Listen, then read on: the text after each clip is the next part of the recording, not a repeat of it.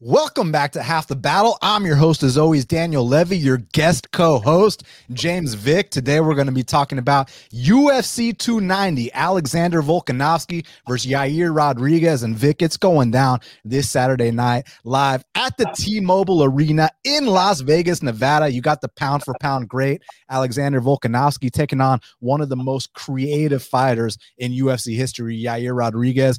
And honestly, Vick, this could be one of the greatest featherweight fights in UFC history. Yeah, it's this is an exciting card and uh, definitely exciting fight. Um, interesting matchup, very interesting.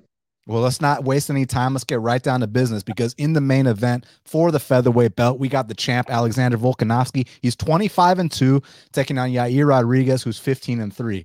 And currently they got it Alexander Volkanovski minus 400. The comeback on Yair Rodriguez is plus 300. So, I mean, obviously, Volkanovski is warranted to be a favorite in this spot and against any featherweight on planet Earth for the time being. What I think makes Volkanovski so special is I've never seen a feinting game like Volkanovski in all my years watching this sport. I mean, when's the last time you saw a dude that's five foot six, but he's out jabbing taller guys like he did to Max Holloway? This guy fights long for a short guy. What he did to Jose Aldo in Brazil, I mean, look, when oh. guys beat Aldo, it's usually a hard fought battle. Maybe Aldo fades down the stretch, whatever.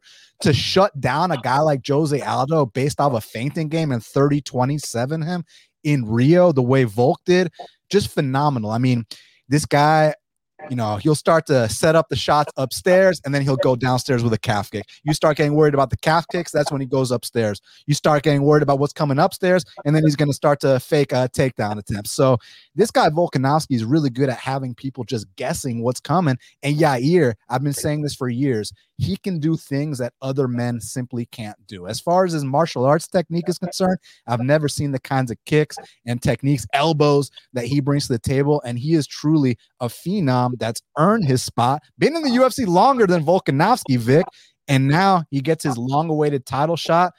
Who, uh, who you favoring here? How you see it going down? Man, this is uh, interesting matchup for sure. I I mean, Volkanovski is the favorite for a reason. Um, uh, he's impressive. Oh my God, he's impressive. What what was so impressive about this last fight against Islam was not the fact that the fact that he took Islam down a couple different times. Like he has to be the like I think Volkanovski has to be one of the big one of the biggest freak athletes to ever be in the UFC because you don't start training at 24 years old and have the technique level you have and can do that so easily to some of these guys. Like Islam has been wrestling with world class technique since he was like four. And Volkanovski got up after every takedown and even took him down a couple of times. So it's it's super. Honestly, seeing how good his wrestling really is and how good he can deal with that, I, I, I it would be crazy to see it. But I think Volkanovski could take anybody down 145. I think he could take them down and possibly even keep them down. Um, obviously, he that's not his style, but to for him to take Islam down a couple different times, what is he going to do to, to everyone else? You know. So I think for him, I think he should, I do think he should take uh, Yair down. I think Yair's showed holes in his wrestling, and that's the only hole he has is in his wrestling um, because his kicks are so phenomenal. Um, he's he gets a little wild, you know, but his kicks are so phenomenal that um, uh, I think that's that that makes up for his hands for for his wildness. So, and then, he, you know, like you said, the elbows, I mean, he can do everything. He can clinch, he can throw knees. He, um, um his jiu-jitsu is phenomenal. He, the one hole I feel like he, uh, he's showed over the years is his wrestling. And I, I think Volkanovski could, could take him down and, and, beat him like that, but I don't, I don't see it playing out like that. Um, I think they're going to stand up and it's going to be a chess game. And I'm, I am curious to see if Yair can land these kicks on Volkanovski. He doesn't get hit flush a lot. He has really good defense. And what, like you said, a lot of it is, is with the feints. So I would be curious to see if he can, if he can land these kicks.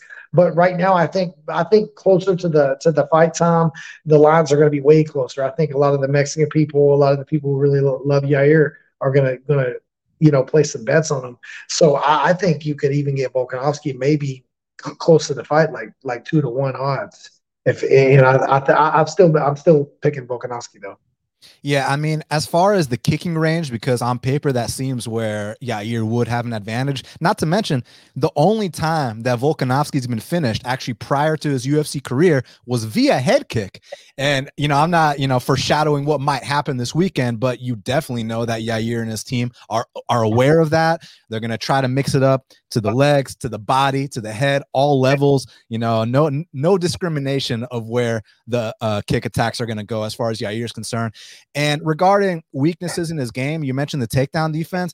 I also think that a big advantage Volk has here is in boxing for MMA. I think that if he can close that range and get away from the kicks and make it an up close fight, I think Volk has massive advantages there. Now, as far as that fight that Yair had with Josh Emmett, because people were commenting how easily Yair went to his back, and you know, I'm not going to dispute that, but in the second round, the reason why it wasn't a Josh Emmett takedown was actually Yair landed a flush flying knee to uh, Josh Emmett. And then as a result, went to his back, and that's where he was able to lock in the triangle. So the triangle was great. I love the technique, but I think that Josh Emmett was severely uh, compromised by that flying knee to the chin, which landed prior to that. So, man, I I'm not, you know, counting out Yair at all. This is a guy like I told you. I mean, dude, you. I, I would on, love to see him win.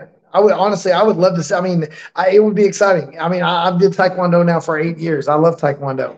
I would love to see Yair win, but I just think it's it's it's, it's a rough matchup for sure.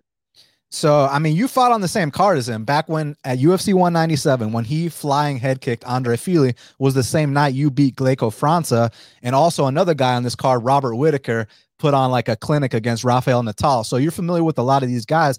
And Yair is someone that we've seen, you know, glimpses of just uniqueness and being special from day one. I noticed it on the Ultimate Fighter, and I've always said this guy can do things that other men can't do. I mean, the somersault kicks, just everything. I mean, if you just go throughout his whole career, you'll see it's just the weirdest, unorthodox stuff.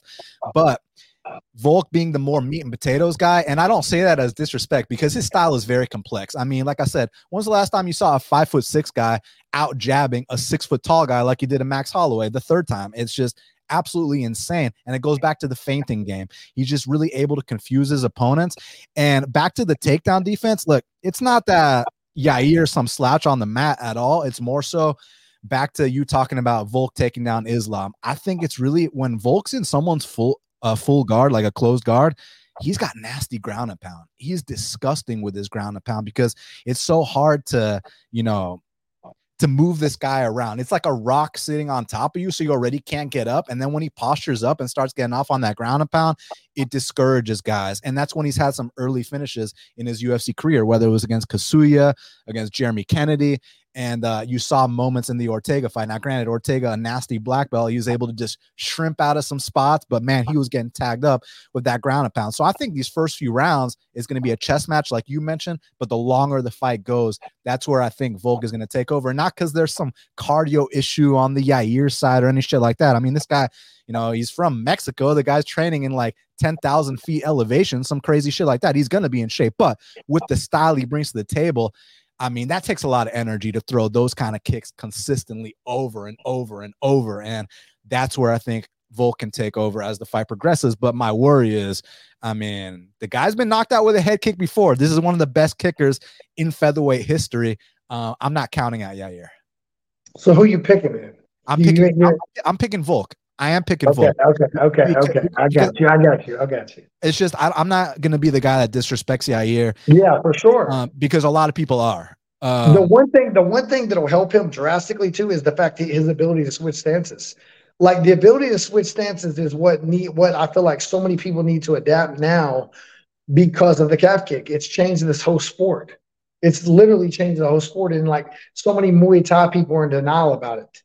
They're oh calf kick's a joke, and, it's not a fucking joke. World class fighters in MMA are getting beat with the technique. Um, uh, so Yair's ability to switch stances will, will serve him very well, and the fact that he he he's he's a better kicker from southpaw. The, you know he'll have the liver kick and the head kick option you're talking about there. So I mean, I, I think he should just stand a little flat footed and be long with his kicks and, and um, uh, don't bounce around as much and get and get you know kind of stick his hands out long, hand joust a little bit. And I think that could slow a pace down and give him, you know, and favor him because, like you said, kicking is tiring. That shit is like the, doing the type of techniques he does is very, a very energy draining. for sure. Yes, yes sir. So Co-main event of the evening for the flyweight belt. We got the champ Brandon Moreno. He's 21 and 6, taking on Alexandre Pantoja, who's 25 and 5. Currently, they got it. Brandon Moreno minus 188. The comeback on Pantoja plus 163. So this is actually my first bet of the night. I took Pantoja plus 170. Um, and it's not about, you know, who I'm confident in winning or this or that. It's more so about the fact that I would literally bet Pantoja at plus 170 against any flyweight on planet Earth. Period. That's just the bottom line. Um, and the whole, you know, he beat him twice. He didn't just beat him twice; he beat his ass twice. But you know, that was a long time ago. And you know, Moreno. How long ago was their last fight? I, I think 2018, something like that. So it's, okay. been, it's been five years, you know. Um, yeah. And then the first time was on the Ultimate Fighter, choked him out. Second time, 30 26 them. So he destroyed him both times. But granted, Pantoja went back to the regional scene. He had this one fight in LFA where he looked incredible. Then he comes back to the UFC, goes on his title run, already a two time champ, had the quadrilogy with, with Deiveson. I mean, the thing I think uh, about Moreno that's really developed is his composure out there. Um, he's always kind of had a tendency to be wild and aggressive, but he's kind of honed it in a little bit. And as a result, some of the fights have been close in terms of like the rounds, but he's able to get big moments, you know, whether it was him taking the back of Deiveson, choking him out, whether it was in that Kai Kara France fight. I mean, the rounds were super close. But first, so everyone talks about the liver kick, which was fantastic. But prior to that, he actually rocked him with a spin and then he set up the liver kick. So, I mean, I can't, I'm not going to say anything bad about Moreno. He's a fantastic champion. He's the first ever Mexican UFC champion. So the guy's a historian and someone I truly respect. But look, this guy Pantoja, he's probably the nastiest jiu-jitsu guy in the flyweight division. He can bang with the best of them. And it's just about what kind of effort am I expecting Pantoja to give me here? I know Pantoja ain't the kind of guy to take a knee for nobody. I know that Pantoja, I mean, he's never been finished in how many in 30 pro fights? It's ridiculous. So, um, very impressive. So again, I don't know who's going to win this fight, but my pick is Pantoja because I will take Pantoja at plus 170 versus any flyweight on planet Earth. So that's my pick and my bet. Very nice. Yeah, tough matchup. Uh, uh, t- tough pick too, because the thing is, as good as Pantoja's Pantoja's looked in the past against Brandon Moreno, man, let me tell you something. It's hard to beat the same person three times. Well, there's a reason why a lot of trilogies, you know, it's two one, and everyone ain't winning three in a row. It's hard to beat someone the same person, especially because now they did uh, what at least four rounds together. Yeah, so the first time he submitted him in the second round, and the next time they three. So, so, so four and a half, five rounds. Yeah, yeah. That and, and, and that was years ago. So things have changed, but it's hard to beat someone five times in a row. I mean, three times in a row. And that's super hard to do for sure. Um, uh, I, I agree. I mean, Brandon Moreno's ground game has gotten really good over the years, but it's not on Pantoja's level. Um, I mean, I like the odds too. 170 is it, is it are the odds still at that or they, they're down lower now 65 ish. I mean, I, I, like the mods. I mean, it's and it's a hell of a story. You know, him coming, him him leaving the UFC, going to LFA, coming back, and going on a run and fighting for a world title and being a world champion. You know, I I think it, uh, I think I like those odds as well. I'll take Pantoja. Yeah, I mean, I guess my biggest concern from just stylistically from watching these guys over the years is Pantoja goes balls to the wall, and as a result, with that style, you are going to fade as fights progress. Um, so yeah, I am worried about the championship round should it get there of Pantoja slowing down. But take all that narrative talk aside, I know this guy's going to give me the effort. He's going to fight for my money at plus 170. So let the cards fall where they may. And uh, this is my, I want to say my first bet of the night, but it's really my second bet of the night because it's the co-main event. My first bet is early on in the card, but yeah, uh, I'm on Pantoja plus 170 here. Very nice. Now, featured bout in the middleweight division, we got Robert the Reaper Whittaker. He's 24 and 6, taking on Dricus Du Plessis, who's 19 and 2. Currently, they got it. Robert Whittaker minus 400, Vick. The comeback on Dricus Du Plessis is plus 300. I mean, Robert Whittaker is the definition of excellence, professionalism. I mean, I can see this guy being a Hall of Famer. There's literally no weaknesses in his game. If I had to maybe nitpick, I'd say he fights with his hands down. So maybe that can give someone an opening to clip him. But besides that, it's like his wrestling is A1. He's a black belt in jiu-jitsu. And then let's not even talk about his world-class striking. This guy is absolutely phenomenal. His footwork's on point. He's super athletic. Um, and he's also been a money train over the years. I mean, he's only lost to Israel Adesanya since like 2014. So Robert Whittaker, he's amazing. And I like this guy Dricus. Look, he's a dog.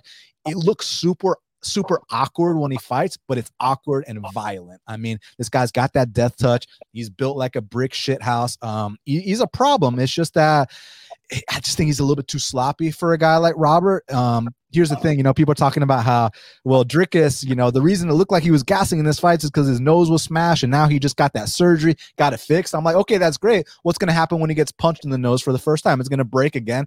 And it's, you know, the same issues are going to yeah. reoccur. So I don't give a fuck that he got some surgery, man. That doesn't mean shit to me.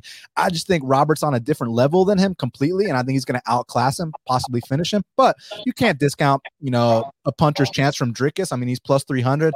And I bet the KO prop is something nice as well. So that's the only place I'd look for Dricus, but I'm going uh, Whittaker here. Now, it would be cool to see Dricus win, not because I have anything against Whittaker at all, but just because the build up to Dricus versus Adesanya would be one of the most entertaining, shit talk filled uh, build ups that we've seen in a very long time would get people invested. Even though the fight wouldn't be competitive at all, the buildup would get us all, you know, very invested. But I'm going Robert Whittaker to spoil those plans and put on a clinic against Dricus. I agree. I agree with every bit of that. Um, uh, this is a tough matchup for for the the the South African guy for sure. He's good. He's he does hit hard. He's he's a dog, but I mean, there's levels, and I think that wild shit ain't gonna work on someone like Whittaker. Like he's gonna run into a right hand or a head kick because he's a drink is a southpaw, correct? Yep. Yeah, he's gonna run into a rear head kick just like Brunson did, or uh, it was Brunson he caught with that, right? Um, that Whittaker caught Brunson with a head kick. Uh, yeah, I think yeah, yeah, yeah. Pounded him out. That well, I'm talking. Yeah, I was talking about Whittaker? Brunson, the yeah, rear, yeah. rear, the rear, the rear leg from the open stance, the orthodox versus southpaw, um, and then the right hand. I mean, I think if it, Mo, I think I definitely got Whittaker in at best. I think Dricus survives the fight and just get just gets picked apart all three rounds. And anything besides that, I, I would be shocked for sure. Now, next up, in the uh, lightweight division, we got Dan Hooker. He's 22 and 12, taking on Jalin Turner, who's 13 and 6. And currently they got it. Jalin Turner minus 260. The comeback on Dan Hooker is plus 220. So this is an interesting fight, Vick, because you've been in Jalin Turner's situation. He is the new James Vick. He's the new six foot three lightweight prospect. He's ranked number 10 in the world. You know what it means to be the six foot three prospect that was ranked number 10 in the world. And this is a step up. Listen, man, I mean, Dan Hooker's a super experienced guy. He's been around the UFC for a very, very long time. Um, now, I hate the odds. The minus 260, I would have liked to get in, you know, at a little bit lower price on Jalin. But man, Jalin's impressed me, man, because like on his regional, I don't know if you saw his regional scenes, but he was getting KO'd left and right, man. He had, you know, the traditional tall man's defense. You know about that, man. And he's fixed some things up. And this guy's getting outside his comfort zone. He went to Abu Dhabi. He's been training with Khamzat Chimaev, which I would have never expected. Not that that's going to make some huge difference, but I just like to see the effort. I like to see the fact that, you know, he took that L to Gamrot, which he performed am- admirably. And you know, he's he didn't say that, oh, I should have won that fight and they robbed me. No, this guy, like I said, got outside his comfort zone and is trying to reach new heights. So I love to see it. And I think he's catching Hooker at a great time. Hooker's had an incredible career, but my issue with Hooker has been since his UFC debut against Maximo Blanco. Uh, actually, I think he fought that leg lock on his debut, but his next fight against Maximo Blanco, from that fight all the way to like the Edson fight, the Poirier fights, he just eats way too much damage and he's super durable for sure. But you know, I, I, I personally wouldn't want to be eating these Jalin Turner shots. And it's interesting to see Dan Hooker, who's known for being the taller man, here he's finally going to be the shorter man by three inches. He's finally going to have the reach disadvantage, which is not something he's used to. So, what do you think about Jalin Turner in this spot? Like I said, number 10 in the world. He's the new six foot three lightweight prospect. Like, do you like have you been watching this kid?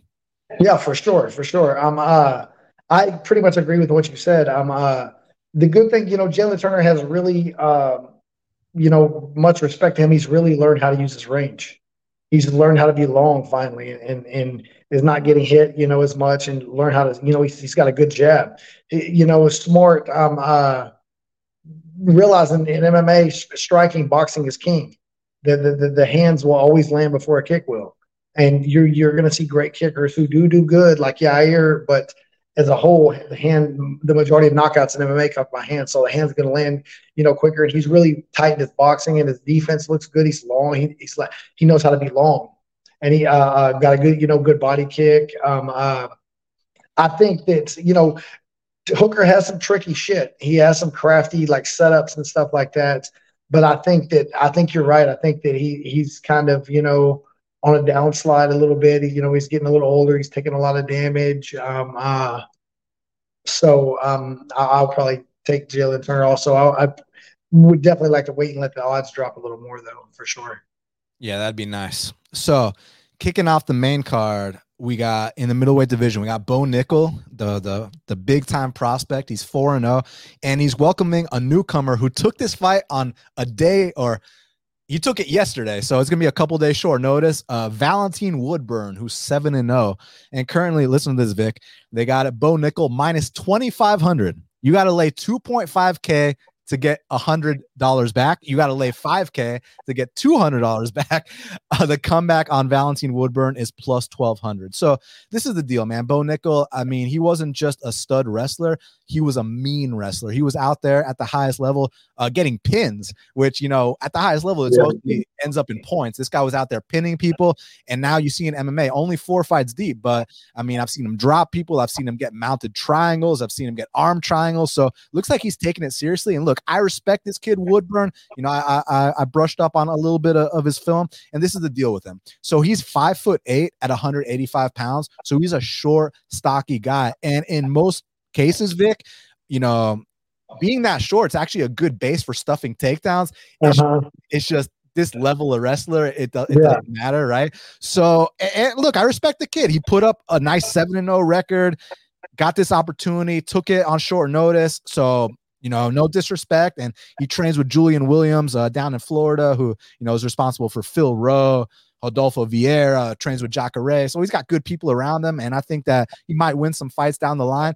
Just not this one Saturday night. So I got Bo Nickal to blast double this man and finish him in the first round. I agree. Um, I don't know a lot about the other guy. I'll be honest with you, and I don't, you know, I don't mean that in a disrespectful way. I was, uh, he's new, you know. Yeah. But, but I mean, Bo, Bo Nickal's going to be hard to beat I mean he's going to be hard to beat and uh, I do think eventually he's going to come across. He's going to realize like when you when you're outside of the top 10 and then you move into the top 15 or top 10 it's like at least I remember back when I was fighting and, and there was a lot of guys that 155 is so deep and there's so many guys. So maybe it's less in like the middleweight division but it's like a completely different organization fighting the, the guys outside of the top 10 is not it's, it's like it's not even the same organization. So i do think eventually bo nickal's going to run into somebody who, who he can't take down. Or like even like i mean think about this. So who didn't just take everyone down and keep them down. I mean he pretty much got everybody down but there's going to be people people to get up. There is going to be people that are going to be able to get up eventually um, against Cejudo, against uh, uh, Cormier, I mean, these are these are these are world class wrestlers as well. Um, and eventually, but I don't think this guy's going to be the guy to do it. So uh, I think that um, you know Bo Nickals is probably going to win the first or second round for sure. And I would assume he he won't take a lot of damage, and he'll probably get a quick turnaround again and uh, uh, move up the ladder pretty quick, as he should if, if he keeps winning. So next up in the welterweight division, we got the featured bout. We got the retirement fight of the legend, ruthless Robbie Lawler. He's 29 and 16, taking on Niko Price, who is 15 and 6. And currently they got it Niko Price minus 260. The comeback on ruthless Robbie is plus 220. So I mean, we know what Robbie's done throughout his career. I mean, just such a legend of the sport. Yeah. Nasty southpaw. Um, I mean, dude, the way he shoulder rolls and the way when he decides to to close the distance and get off on something. I mean, he's like I said, one of the most prolific knockout artists in the history of the sport. Unfortunately, Robbie Lawler, my boy, is 41 years old, which sucks to see. You know, you hate to see it. Like he still fights like Robbie Lawler. It's just a couple steps slower than he used to be. Now, granted, if you watch that fight he had with Nick Diaz, the second one, the one that happened, you know, like a year or two ago, like man, for some 40 year olds, man, they were throwing down. They were putting up some output. It was a very fun fight to watch. And then the fight with Barberena, you know, Robbie had some good moments, just kind of slowed down a little bit, couldn't keep up the pace.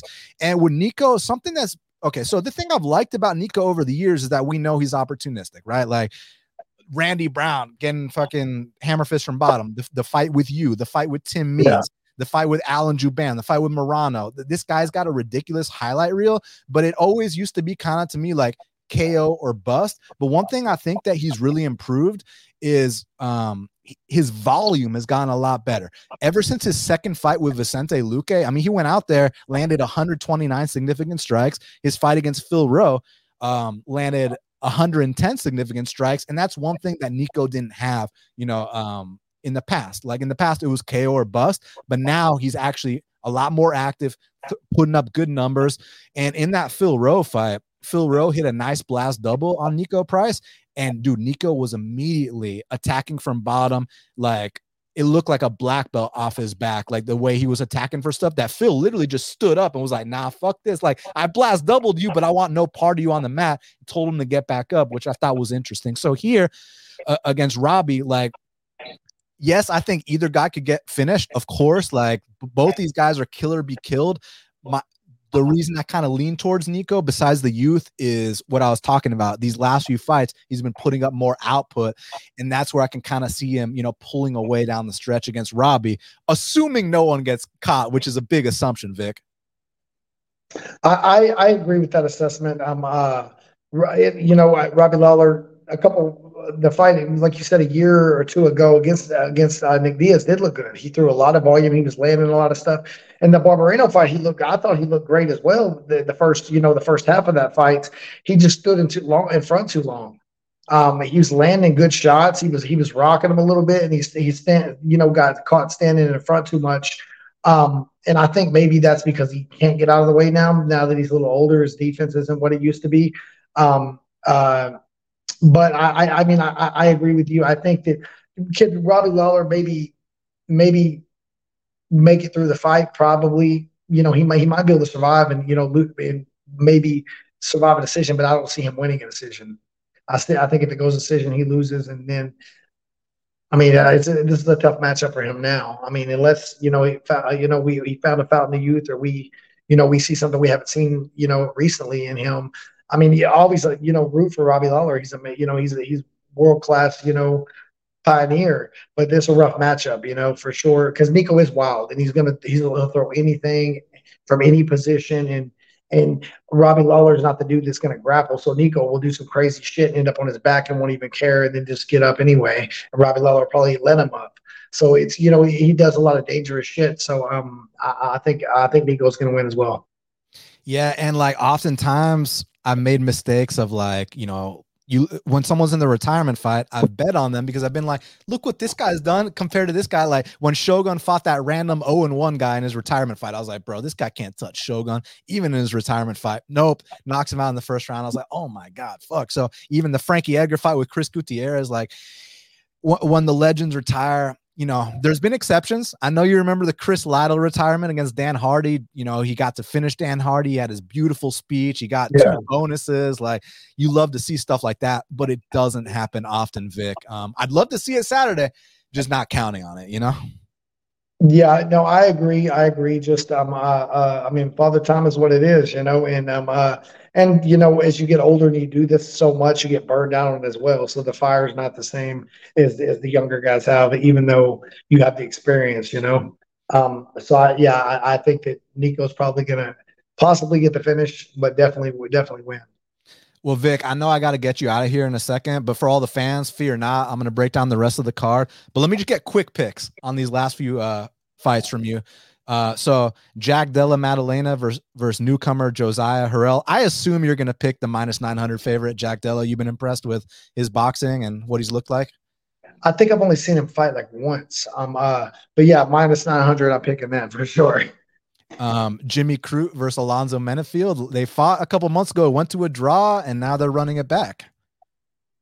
I like Alonzo. That's my boy. I've trained with him before. You know, he's from here in Dallas. Um, uh, I try. I trained with him back in the day a few times, not a bunch, but a few times with the Iranian wrestlers.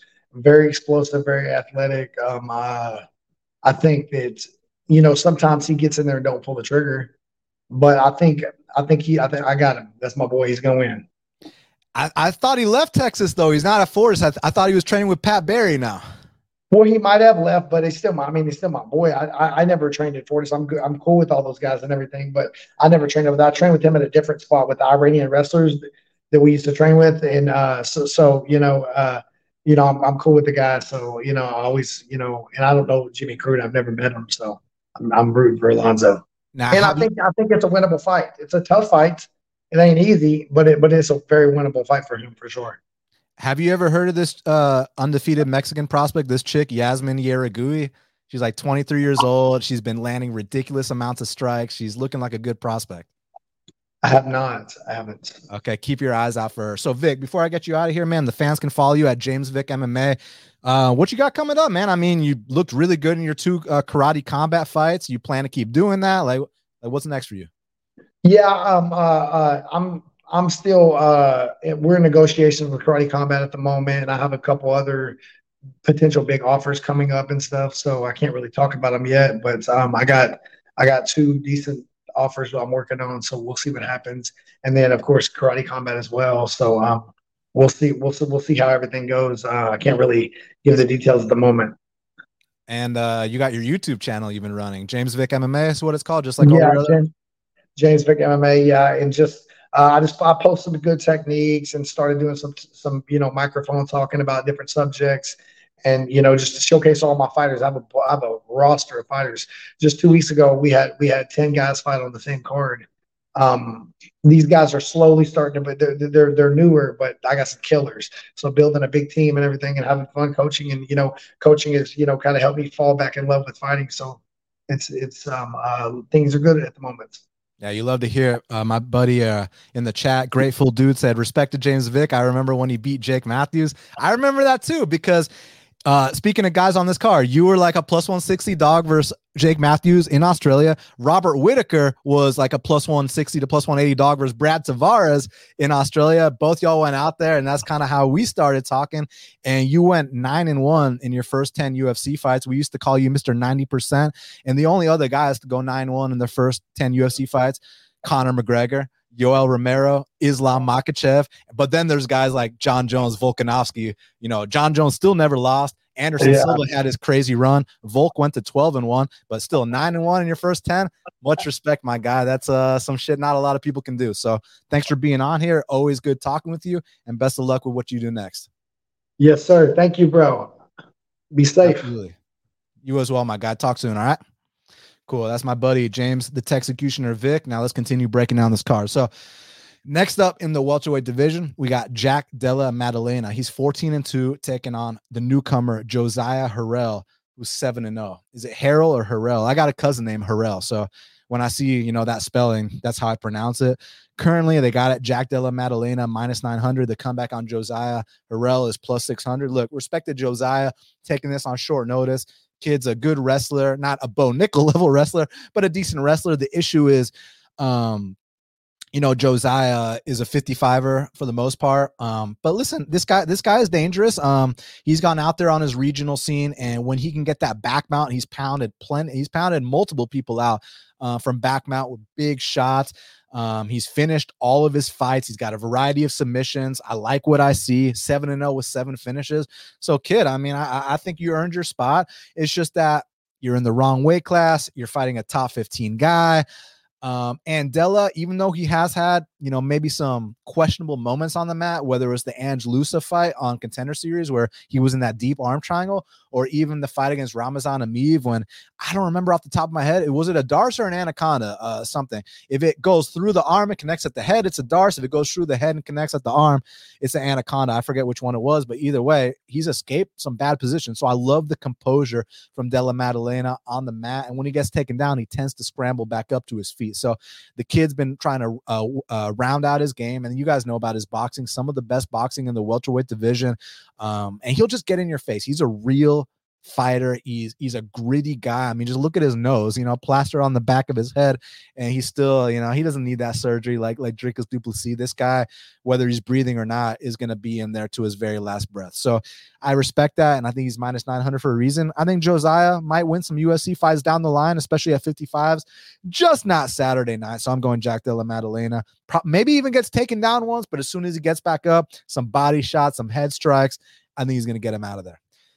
Now, next up in the strawweight division, we got a matchup between Yasmin Jauregui. She's 10 and 0, representing Mexico. She's taking on Den- Denise Gomez. Denise Gomes. Gomes or Gomez? who's seven and two, repping Brazil. Currently, they got it.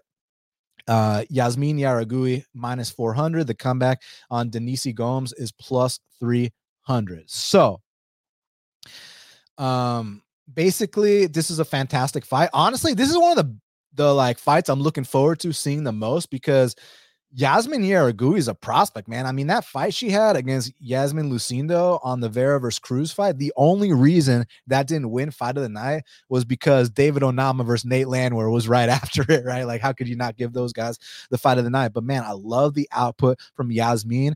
And in her last fight against Estela, she got tested. She even got dropped in that fight, and she showed that Mexican heart. She showed that she can get back up to the feet, and when it's you know she can she can give it, but she can take it too.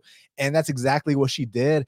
And she is definitely a young prospect to look out for. I mean, born in 1999, she is just a kid, my friends. I mean, only 24 years old, and you should see the physique on her on, on Instagram. I was like, oh my god, like whatever new supplement regimen she's been doing, I mean, she's not skipping her Flintstone vitamins. She's been eating her steamed asparagus, man. I mean, like, and some extra seasoning on that asparagus too, because the way her physique looks right now, it's going to be a while between uh, before someone can really mess with her, um, especially with the kind of build they're giving her. And look, I got all respect for Denise Gomes. I mean, that fight she had with Bruna Brasil, Bruna Brasil was the big prospect coming out there. Bruna Brasil was the one known for the big kicks, the range striking. She was supposed to be the new face of, you know, Brazilian women's MMA.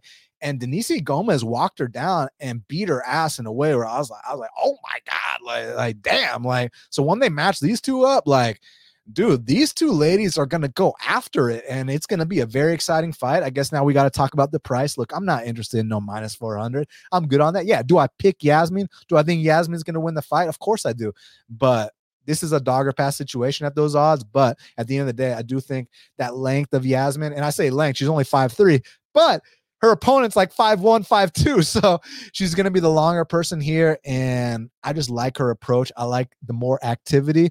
But Denise, you know, the, the girlfriend of Karol Rosa, someone I also like, um, she's going to be tough and she's going to be there and she's going to give her best. So I got to respect that. But I think Yasmin Jauregui has the higher upside. I think the line reflects that. And for that reason, I'm going to pick her to win this fight. Now, here we go. Next bet. Next up in the 205 pound division, we got Jimmy the Brute Crute. Say that three times as fast as you can in an Australian accent. He's 12 and three and one because they they had a draw last time, taking on Alonzo Menifield, who's 13 3 and one. Dominic, stop, man. and currently they got it. Uh, Jimmy the Brute Crute minus 120. The comeback on Alonzo is plus 100. So I, I took Jimmy the Brute Crute here uh, at minus like 104 a few days ago. And, and, the reason being is I think there's a massive market overcorrection here on Jimmy. And, and let's let's just talk about what I mean. Let me pull up his past odds. So Jimmy the Brute Crute, right? So this dude, Jimmy Crute, is minus 220 against the current champ, uh, Jamal Hill, minus like 230 against Alonzo the last time. And now it's pick 'em um, listen, I get it was a draw, and I get he went through some shit in that fight. But you, what you got to understand is this: we got to put a lot of context in that first Alonzo versus Jimmy fight. Um, firstly, Jimmy was coming off two very disappointing performances, especially, especially the Hill fight. I mean, Jamal smashed him in a way where like if Jimmy returned was never the same, no, uh, we, would understand. We'd be like, okay, we get it. We saw what you just went through, my guy. But he takes over a year off. I mean, Jimmy didn't fight in all of 2022. So he comes back in early 2023 against Alonzo. And I mean, let, us take it round by round. Let, let's talk about what happened in that fight. So, first round, uh, Jimmy goes out there and he takes down Alonzo four times in the first round. He controls him for over half of the first round. Now, here's the issue like Vick and I were talking about, you know, how he mentioned that kicking game takes a lot of energy. You know what else takes a lot of energy? Um, taking dudes down consistently over and over. They get back up. You go right back to the well, take them over, and coming off that big layoff. Um, and more so than the layoff, kind of like you know you're fighting back in australia you have all these big expectations and you're coming off two brutal losses where like man, you lost a lot of momentum. People were talking about you as a uh, as a future top 15 guy. You were favored over the current champ by a long shot, you know? Uh, so he had a lot of mental adversity to overcome in that uh, in the lead up to that fight, let alone the fight itself. So the fight starts off, and Jimmy is just picking up Alonzo, taking him down like nothing, takes him down four times. But man, that is tiring. They get back up to the feet. Jimmy's like, whew, whew, and that's where Alonzo cracks him, drops him. Could have got the finish, but Jimmy you got that dog in him. You love to see it. Gets back up to the feet. Looked very sloppy at times in that fight, but man, even in his diminished state in that fight, getting rocked, getting dropped twice in that fight, he still landed takedowns every single round. And I think that now that he's experienced what Alonzo brings to the table, like the corrections that either guy can make, I think Jimmy can make the better corrections here in like what has been a couple months since their fight versus Alonzo. You can't fix you know, that Eh, I say you can't fix that takedown defense in only a couple months, but I want to put some context on that because Alonzo historically does have good takedown defense. He's actually pretty hard to take down, but the fact that Jimmy took him down six times in that fight speaks to the level Jimmy's on. And I want to take it a step further. I was talking with Vick about how Alonzo no longer trains at Fortis MMA. And that's not just some narrative or you know let's let's you know let, let's just throw out some random shit and see what sticks. Nah actually the reason i bring that up is because now he's training with pat barry. And let me ask y'all something on a, on a real note. Let's look eye to eye. Do y'all think that alonzo menifield's takedown defense is improving uh training with pat barry?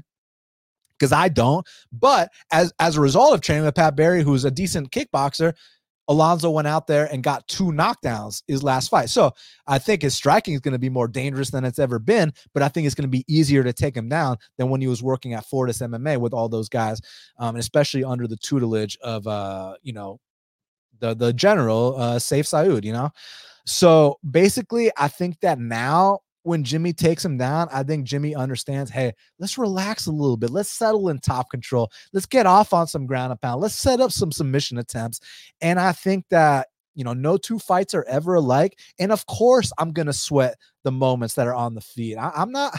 I'm not delusional here. I'm not gonna sell you on some fucking pipe dream. I understand that on the feet it's gonna be a sweat, or it could be because J- Jimmy's got some stuff too. Don't don't sleep on Jimmy either. But I'm gonna be like Jimmy, shoot, Jimmy, shoot. Last time he got six takedowns, um, and he also had 12 attempts. He attempted 12 takedowns. I love it. Attempt 12 takedowns for me here. Hopefully less, because hopefully this time we can submit him. Hopefully this time we can ground and pound him. Hopefully this time we can lay on him for the duration of the rounds and go out there and win whether it's a submission, whether it's a ground and pound TKO, whether it's laying on him for three rounds and getting the decision that way, I don't care.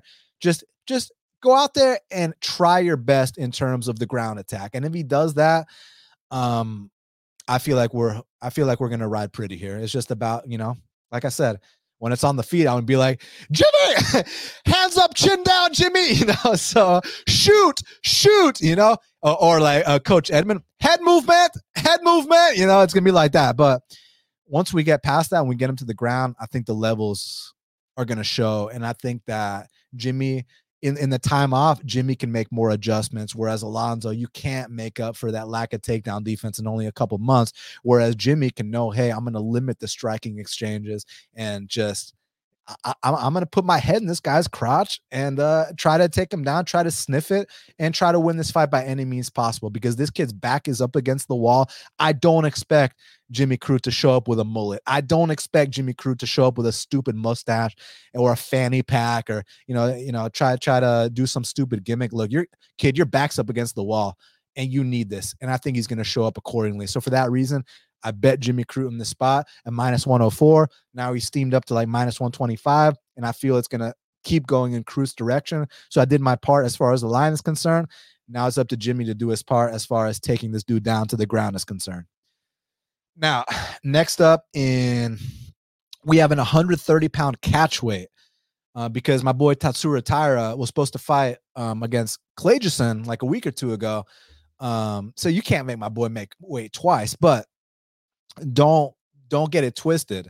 You know, him making 130, that's not easy, bro, because these flyweights walk around like 150, 155. My buddy Cody Durden, Um, he might be one of the taller, like longer flyweights, but he's not a big dude in terms of like he's not he's not like cocked or anything like that. And Cody walks around like 150, 155. So Tatsuro is still gonna have to cut a good amount of weight. He is not a small flyweight. But that being said, I'm glad it's at 130. You know, you don't have to cut those extra five pounds or extra four, you know, 126. So I'm happy about that. Tatsuro is nasty on the mat. Hold on, let me say these dudes' records. So 130 pound catch weight. We got Tatsuro Taira. He's the 13 and 0 Japanese prospect, welcoming Edgar Chairez, who's 10 and 4 uh, to the UFC. Currently, they got it. Tatsuro Taira minus 1100. The comeback on Edgar Chairez is plus 725. So I think that Tatsuro Taira is the best Japanese prospect I've ever seen, or at least one of them, you know. And his ground attack is so nasty. He's so relaxed, but I love how he strings his his, his striking to his takedown attempts. He'll have big knees, kicks, and when he closes that distance and gets you down, he's methodical on the mat. And, and when I've seen him in bad spots, he's relaxed, he's composed, he's able to, you know, chill, chill, chill. And like my boy Chito Vera, when it's time, kill, kill, kill. And that's exactly what this kid does. So I'm very high on Taira, but he's just a kid. And sometimes kids pull stunts. This kid, uh, Edgar's got one more pro fight than, than Taira. And Edgar's a dog, man. Like a lot of y'all have seen his last fight without even knowing you saw his last fight. So do y'all remember this controversy a few months back? So this kid Edgar Chairez fought in this show called Fury FC, right? And he he puts this guy to sleep with a triangle choke, and like the ref like doesn't even like stop the fight. Like the dude's out cold, ref doesn't stop it, and while the dude's out cold, uh, Edgar. Then he transitions to an armbar. He starts like trying to break his lifeless arm, and the ref still doesn't stop it. We're like, oh my god, like bro, like like I, if I was there, I would have jumped into the cage and stopped it myself, you know? And having experience being a commentator on like the NFC back in the day, there was one instance where that happened where I pulled a Dan Hardy and literally walked up to the to the cage, like grabbed on the cage and it was like, stop the fight, stop the fight. Because like dude was taking brain damage and then literally like they had to carry this dude out in a stretcher. He had to wear like the fucking helmet on his head for like a few months. They had to keep him in a black room. Like it was fucked up. Dude's speech wasn't the same for a few months. So like, um, yeah, I take it very personally when these refs don't do their jobs. And I know that the promotions view it as unprofessional for you to have any call and saying stop the fight or stuff like that. I get it. But in a situation like that, the NFC example I gave you, or that last Edgar Chairez fight where, dude, like he choked the guy out. The guy was out for like a minute and the ref didn't stop it. Like you could have killed the man. So yeah, in those situations, fuck etiquette, fuck the rules. Go scream at that ref. You know, if you see the ref in a back alley, you know, uh, give him what he asked for. You know what I'm saying? But listen, at the end of the day, man, I think Tatsuro Taira has that upward trajectory. And even though I respect Edgar, he's a dog. He's got that Mexican heart. He had a good fight on Contender Series versus Clayton Carpenter. Even won the first round unanimously. I like the kid. He's going to come to fight. Um, I just think that the difference in dominance and presence and kind of, you know, mentality in terms of like Taira's headed straight to, towards the top 15, in my opinion. Whereas Edgar, I think he can have a lot of spirited battles with a lot of people. Uh, I'm I'm just still kind of up in the air about his ceiling, and not to mention it's fucking minus 1100. So let's leave it at that. I'm going Tatsuro Taira here um, to get this done. Now, Next up in the 205 pound division, we got Vitor Petrino. He's 8 0, taking on Marcin Prachnio, who's 16 and 6. And currently they got it Vitor Petrino minus 300. The comeback on Marcin Prachnio is plus 250. So, you know, Vitor, he's the the bricked up Brazilian, big knockout power. Um, yeah, and I mean this guy goes after it. You love you love to see it. You know, there's some concerns about the cardio. Um, not because he's not running his miles. You see the sh- the shape the dude's in. He's in amazing shape. It's more so because when you go balls to the wall, you know what's going to happen. Like, what you think your cardio is going to get better if you're if you're going 100. percent Of course not. Of course that gas tank is going to diminish when you're going 100 miles per hour on the uh, uh, on the highway. That's just how that's just how science works. And when Marcin Prachnio, I respect the fact that this guy came into the UFC, got knocked out three times in a row, and then like beats Khalil Rountree as a a plus 290 to plus 300 underdog, which no one expected, then gets a nice body kick finish. So, hey, now you're in the company. Now you're good to go. You know, loses a close decision to Philippe Lins. And then the William Knight fight, man, I mean, that was a situation where I'm going to throw two punches to your zero punches. And as a result, I'm going to win the fight, right?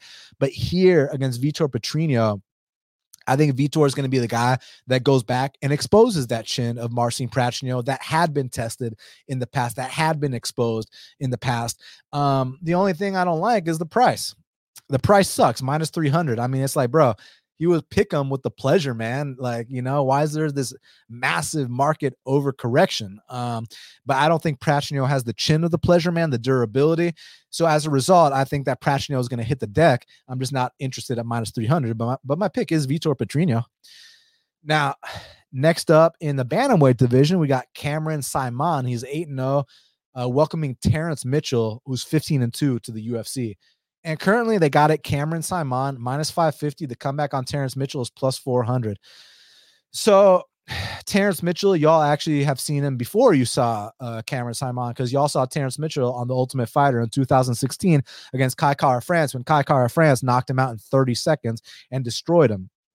And I'm sure a lot of people have mentioned that Terrence Mitchell comes from one of the notoriously bad regional scenes in Alaska where I mean, it's like, dude, that regional scene, it like j- just think about this for a second. This dude, uh, Terrence, was 11 and 2 fighting a guy that was 3 and 3. He was 12 and 2 fighting a guy that was 4 and 0.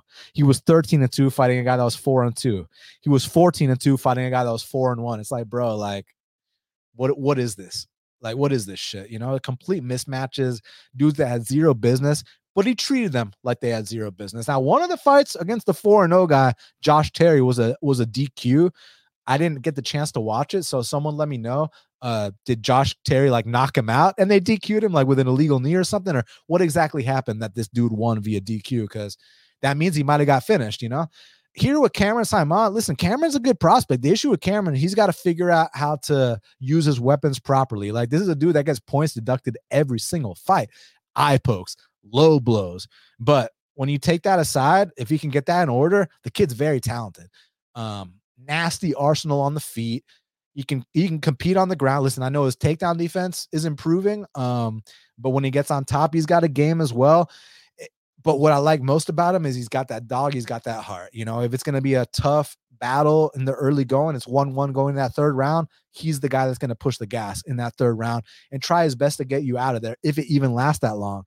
Um, so yeah, I mean, I got Saaiman here. It's just I'm, you know, I'm not betting on him because he's minus 550. But if some of y'all put him in parlays and like he wins two rounds to one, but he gets deducted two points, so they score it for the other guy. Like, could you, you know, shit like that's happened before, right? So you're gonna be very fucking pissed if that happens. So hopefully, um, you know, for his sake though, there is a bit of a height difference, which I think might actually favor Cameron in terms of not getting those low blows. You know, he is the shorter man here. Um, usually it's the taller guy landing the lower blows on, on the smaller guy. So, you know, him being the smaller guy here, maybe, maybe he's not going to eye poke this time. Maybe he's not going to low blow because he does it to an extent where it's like, bro, like how many fucking times. And I know it's not on purpose. It's just you got to be more cognizant. You got to be more aware, you know, read the room like Mark Cuban says. But uh yeah, I'm going Cameron Saaiman here, man. I just think he's infinitely more talented, more battle tested, and is the better prospect. And as a result, he's a minus 550 favorite and my pick in this in this fight. Now, before I talk about Shannon, Ross, and all that, y'all do me a huge favor. Smash that like button for me hit the subscribe button. When this is over, leave me a comment, please. And if you feel so inclined to share, uh, I, am not going to uh, discourage you or dissuade you. So I truly appreciate all the support y'all show me. And if you're just getting in here now, scroll back to the beginning of the show and hear what my boy James Vick had to say because I thought he had some really good takes. Now, next up in the flyweight division, we got a matchup between Shannon Ross. He's 13 and 7, taking out Jesus Aguilar, who's 8 and 2. Currently, they got it Jesus Aguilar minus 145. The comeback on Shannon Ross is plus 125. Um, so a lot of steam came in on Shannon Ross. You know, a lot of sharp, respected opinion. Move that line on Shannon Ross, a buddy of mine actually. Uh, but I'm I, I, I, see why he did it at that price, but at this price, I wouldn't do it. I personally wouldn't have done it at that price either. Not saying I'm right or wrong, but just saying Cameron Ross, excuse me, Shannon Ross is a guy that uh he has an ability of making average fighters look like world beaters. Example. I don't want to bring up Erceg because I know all y'all are like overly high on Erceg because of what he did to Dvorak, but I still think the the the jury's out on Erceg. I, I I don't mean to be disrespectful. They got him ranked like number 10 now at flyweight or something. I think that's a joke, bro. I think that he fought a dude that, you know, had just taken severe beatings versus Nicolau and Manel Kape was confidence was completely shot, but because he was a plus 300 dog, now he's he's getting overly valued um by being number 10 in the world. That dude ain't no number 10 in the world. Um Erceg looked like a world beater against Shannon Ross. On contender series, Vinicius Salvador. Shannon Ross had us believing Vinicius Salvador was like the next Deiveson Figueiredo, like four knockdowns, like just destroyed him. But Shannon shows so much heart that they gave him a UFC contract. Goes in there against Kleydson Rodrigues. Kleydson Rodrigues looks like the fucking new phenom Yair Rodriguez slash Anderson Silva hybrid. Gonna make a huge run at flyweight, you know, after that spot. But that's just not gonna be the case. He was just fighting Shannon Ross. So here against Jesus Aguilar, the thing with Jesus, man, he's he's listed at five four. This dude ain't no five four. This dude is like five two, five one. This guy is tiny, but for a tiny dude, he fights with big balls. Like the way he closes the distance on the feet, I enjoy watching that he goes for it. But what he's known for is he's got a nasty guillotine, and that might not work against some higher level guys, but I think against someone like Shannon Ross, where Shannon Ross, like I said, no disrespect, because I know this is disrespectful what I'm saying, but I mean it with the best intentions possible to entertain y'all and to just be frank and just be straightforward. Shannon Ross has this ability to make average fighters look like world beaters. So as a result, I think Jesus Aguilar is going to come out here and guillotine choke this guy, and that'll be my pick. Now, next up, uh, closing out the card or starting off the card, however you want to look at it. In the lightweight division, we got Esteban Ribovics. He's 11 and 1, representing Argentina, taking on Kamuela Kirk, who is 11 and 5. And currently, they got it. Esteban Ribovics minus 145. The comeback on Kamuela Kirk is plus 125. So, same situation here as the Ross fight. A lot of action came in on Kirk. And I get it. I mean, this dude Ribovics got taken down 11 times in his UFC debut, got rocked a bunch of times too. Um, so on that merit, like why would you lay minus 200 on him, right? But he's not minus 200 anymore. Now he's minus 145. Minus 145 and minus 200 are completely two different bets. So the thing with Kamuela Kirk, I actually don't think he's bad in terms of skills. I actually think he's he's a pretty skilled guy. Like look what he did to Billy Q in that first round. Um, even the Makwan Amirkhani fight, like that man, when he had that like triangle armbar on Amirkhani, I was shocked Amirkhani didn't tap to that. Like I was like, God damn, man. Like, so Kamuela Kirk's got some stuff, you know, he's um he's moving up to 55s, but I, I think he's gonna actually fit in well to 55s. He's five foot 10, he's got the 75 inch reach, he's 29 years old. So people saying, oh, he's moving up a weight class, that's a red flag. No, it's not. That's not a red flag to me. Actually, I think he's going to fit in perfectly fine to this weight class. Doesn't have to do the brutal cut. He's got the perfect size for 55. So I think he'll be fine there. Um, but my issue I've had with Kirk is that been a bit of a front runner at times. Like you watch the Billy Q fight, comes out hard as hell and then just breaks. And I know Billy Q has got a knack for breaking people, but still, we saw this man can be broken. His most recent fight against uh, Damon Jackson, he was giving up those takedowns way too easy for my liking. Even that fight he had against Bruno Souza on the regional scene, like Bruno Souza, I faded him against Melsik because when I watch Bruno's fights, Bruno doesn't do shit. He's just a karate guy that feints for three straight rounds, will throw the occasional side kick, occasional spin, does nothing for two minutes, no output, and you're losing decisions to that guy. I need more more effort from uh, Kamuela Kirk, whereas Esteban Ribovic, uh, Ribovics, um, or like or like we'd say if we played FIFA with the British um, commentator Esteban Ribovic. He's got that dog in him. Listen, man, this dude went through some shit that last fight against Loic on short notice. Uh, was getting taken down at will, was getting dropped all over the place. And then he's the one coming back in that second and third round, rocking his opponent, face planting him, nice, nice little sneaky Kimura traps and this and that. Good getting back up uh, from bottom. So I do think Kam- Kamuela Kirk can maybe have some success early. It's just, man, if he cannot lay on Ribovich or get him out of there with some kind of sub along the way, I just think that there's a volume difference on the feet, you know, favoring Ribovic, uh, Ribovich, Esteban Ribovich. There's also a dog advantage. There's a knockout power advantage. Like when this dude lets his hands go, bodies do hit the floor. Um, so I kind of see Esteban taking over as the fight progresses and possibly getting a finish along the way. But we'll see. Maybe Kamuela looks much improved at 55s. Maybe those cardio, those late cardio issues aren't going to be a factor because he doesn't have that huge weight cut. Um, so we'll see. But I'm still going Esteban, man. I think he's got more dog. Think he's got more power. And I think that as the fight progresses, he's going to do better. So for that reason, I'm going Esteban Ribovics to get the dub. All right, so we got to talk about the fight to watch and the fighter to watch, and then I'm down to answer any fan questions, and then we'll get out of here. So y'all do me a huge favor, smash that like button, hit the subscribe button. When this is over, leave me a comment, and if you feel so inclined, please share. Now, um,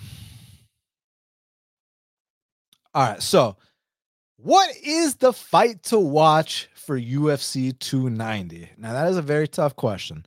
Let's take the two title fights out of the equation because clearly those are some of the fights to watch.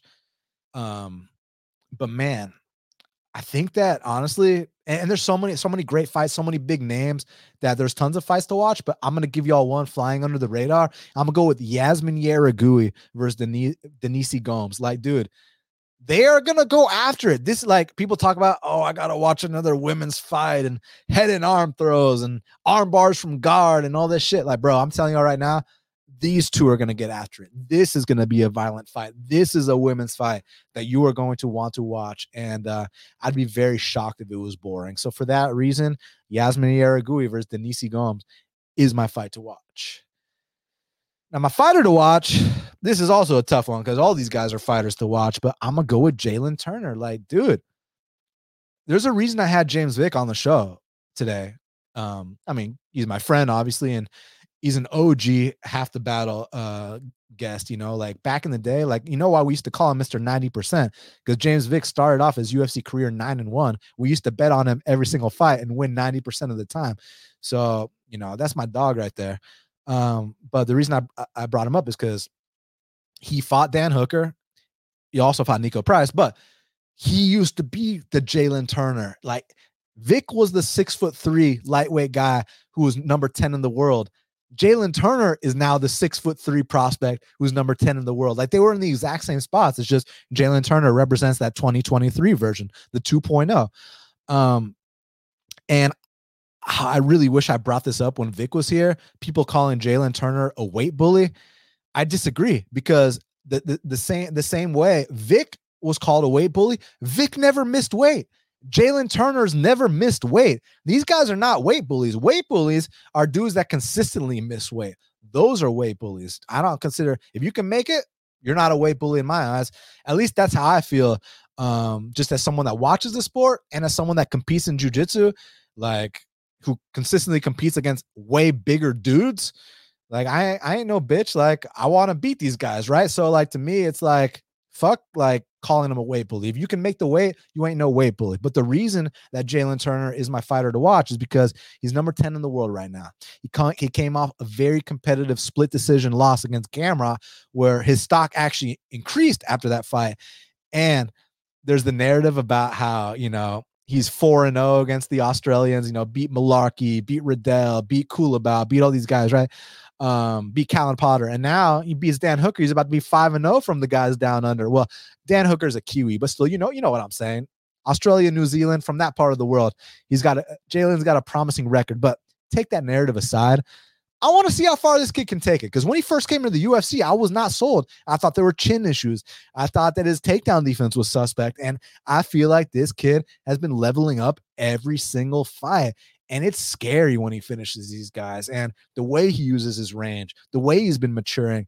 Like Dan Hooker has been in there with the best of the best. So I want to see how Jalin Turner, you know, approaches this. And if he passes this test, now you're moving up the top 10. Now you're getting another, maybe even a fight night main event, maybe a pay per view co main event. So, for that reason, Jalin Turner is my fighter to watch.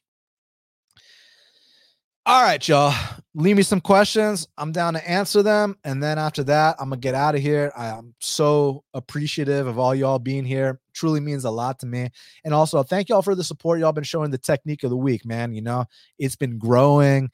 Um, now we're getting like UFC fighters on there, UFC fighters sharing it. And it's just amazing um, that you guys have helped me get to that point. And and we're just getting started, baby. So let's go through these comments. My boy Will Martin in the house saying smash the like button. Hey, I'm I'm, I'm gonna break the news right now for the UFC London card. I got I got the OG Will Martin, you uh, Scotland's finest. He's gonna be in there with me uh, breaking down that uh that UK card, that UFC London. I got another British guest. Well, my boy Will Scott, but I'm saying our other guest is British, and I'll announce him soon. But you got one of one of the members, uh, half the members of uh, half the guests of half the battle for the UFC London. We got my boy Will Martin, my boy Benjamin spreading the good word. Smash the like button, please do. Let's see what else y'all got. Colby Saul wants to cash these bets. Let's cash these bets. Dixon says, Hi, Dan. Hi, Dixon. Uh, Dixon said, Is that my twin, James the Texecutioner Vick? It sure is. My six foot three twin. Um, that's my dog, though, bro. Like, listen, man. Vick this is what you guys got to understand, man. When Vick was only 5 and 0 in the UFC and he had just beaten uh Jake Matthews, right? He got his performance of the night bonus in Australia. Vick was the hot 5 and 0 prospect in the in the UFC lightweight division was, you know, about to climb the rankings and um, you know, that's when I that that's around the time when I first started half the battle and you know, no one gave a shit about me and two people watched my show and Vick went out of his way to to to give me his time and, and do this show with me back then when he was the man and no one gave a fuck about me. Um, and I'll always be grateful to him for that. And throughout the years, he's been on the show too. You y'all old school fans know. And Vick started off his UFC career nine and one, and then you know when you hit the top ten of lightweight division, the most stacked weight class in the history of the sport, you know shit happens. Those last few fights didn't go his way. The Gaethje fight. Look at the guys he was fighting, real guys you know, lesser men would have turned their back against Vick. Oh, he's damaged goods now. Oh, this and that. But bro, I want to say I don't give a fuck if he loses 10 fights in a row, but that's not true because I do care. He's my friend. I don't want him to. But the point I'm trying to make is he could lose 20 fights in a row and he'll always be my guy. I will always be grateful for what Vick did for me when I was starting out and when he was the man. And uh yeah, so that's my dog. All right, let's see what else y'all got for me. Um Mighty said we need to bring on James Cross next. I don't I don't know I don't know if uh, he's still in the game. Is, is uh, James Cross still in the game? Um, my boy Marcus Williams said, "Glad to see you on the Pantoja train. Best value straight play at underdog money." Look, I don't know what's going to happen in the Pantoja Moreno fight, but like I said, I'm willing to bet Pantoja at plus 170 odds versus any flyweight on planet Earth. Period. And Marcus, it was good seeing you the, the other night. We all hang we hung out. Um, me, Cody Durden, Marcus was a fucking awesome time. So we appreciate you very much, Marcus. And we look forward to doing that again too, man. Um Mar- the, the other Marcus says, not enough value on the Reaper. I th- I think I'll pass. Uh yeah. Um I agree. I mean minus 400, you know. Probably where it should be, right? Um Mighty Jabroni said Hooker took ungodly damage against Barboza. Not just Barboza, Poirier, Maximo Blanco, um, and Barboza, of course. Um, uh, Ban said, Dan, will we ever get a half the battle event recap show? Okay, so I was doing those after the battles pretty consistently for a while. Um, just sometimes when it's like late at night, you know, no excuses. I'm gonna try to I'm gonna try to start doing it again because it was it was always really fun and everybody liked it. I like doing it. Um, so I'd like to get back to that after the battle. I just need to just fucking make it happen, you know. Uh, and Marcus, the other Marcus, also said no bet with the legend, referring to Robbie Lawler. Just watching and and enjoying, but 41 years old, what a career! I know, I know. Genova said, "Damn, is there someone on this card that James Vick hasn't already fought?" See, that's the point find me another podcast this week that brought someone on that's fought multiple people on this card and fought on the same card as multiple people on this card. Um, let's see. Genova said, I was at the bar with Cowboy Cerrone and the Cage Titans people when we watched Vick KO Duffy. Had money on Vick too. Yeah, that was a great dog hit. Um, Dominic. Uh, I was talking about how um, Yasmin Jauregui and Denise Gomes can take it. And this dude, Dom, said Dan loves a woman who can take it. Relax, relax, my guy. that, that was funny though. Um, uh, Ausui, I don't know how to pronounce your name, said, Who in their right mind would want Pat Barry as a coach? I don't know. I don't know. Especially like you're choosing Pat Barry over the general Sayif Saud. Shit, life choices. But hey, he didn't lose the first time.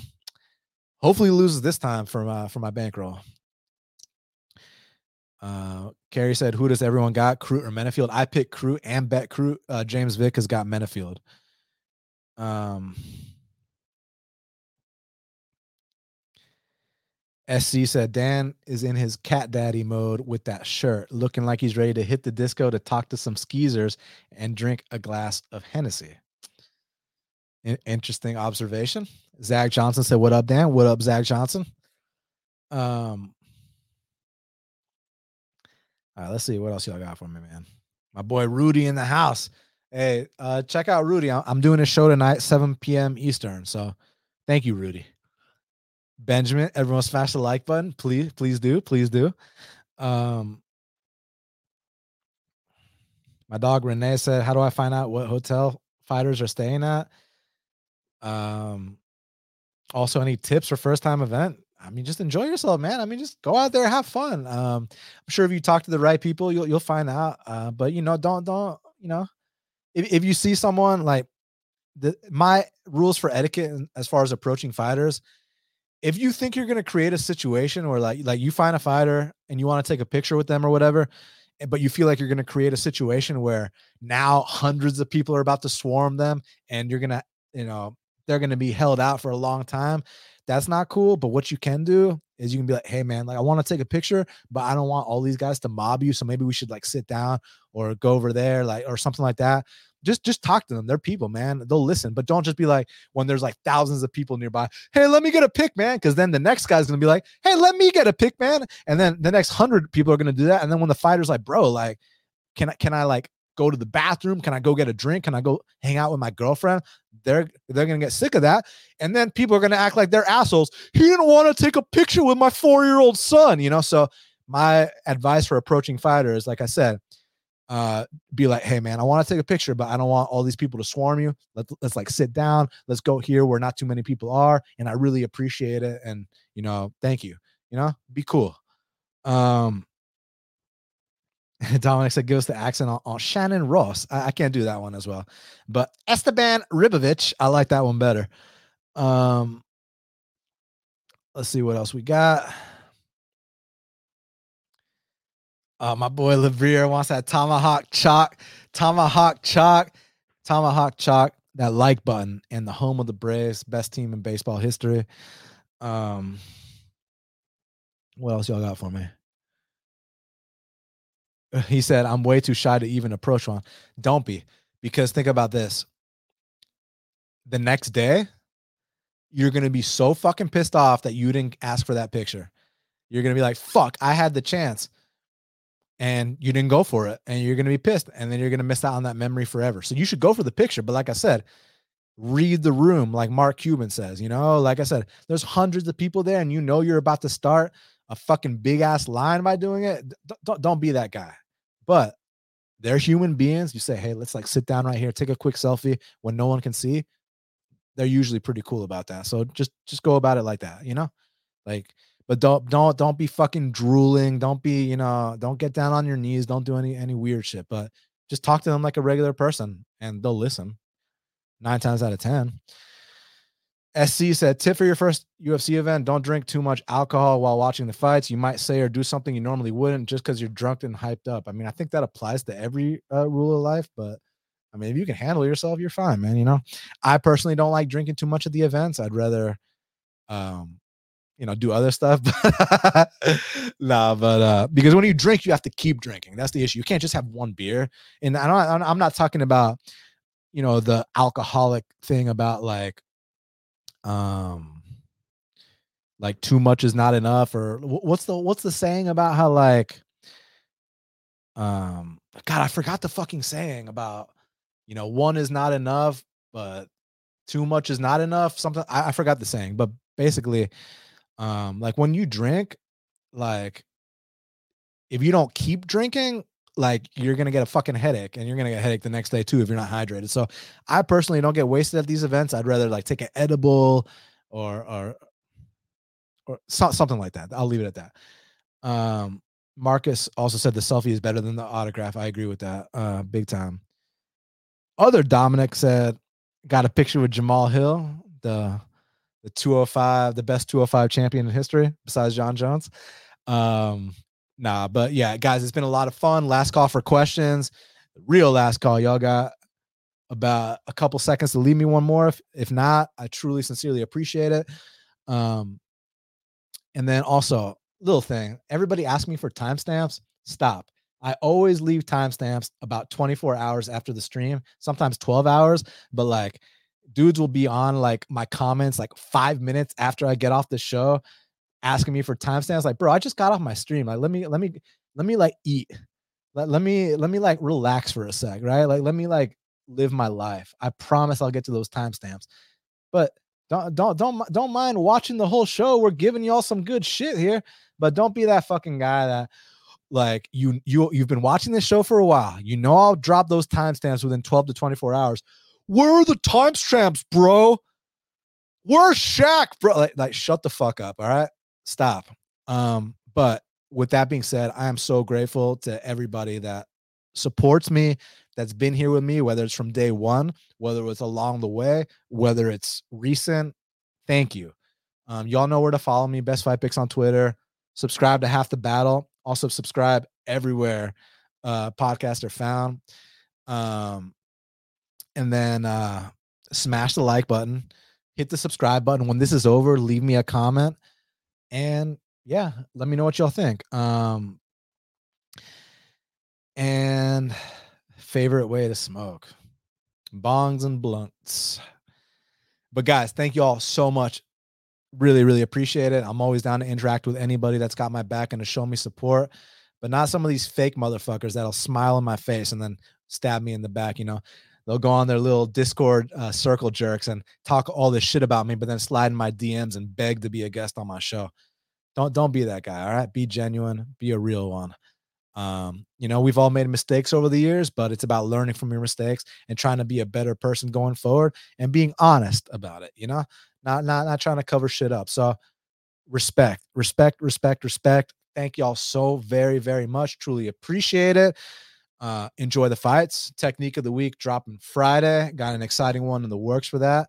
And then hopefully, you know, if I'm feeling it, maybe I'll do a little after the battle, you know, Saturday night after the fights, depending how my night's going. So again, thank y'all very much. Truly appreciate y'all. And until the next time, let's cash these bets.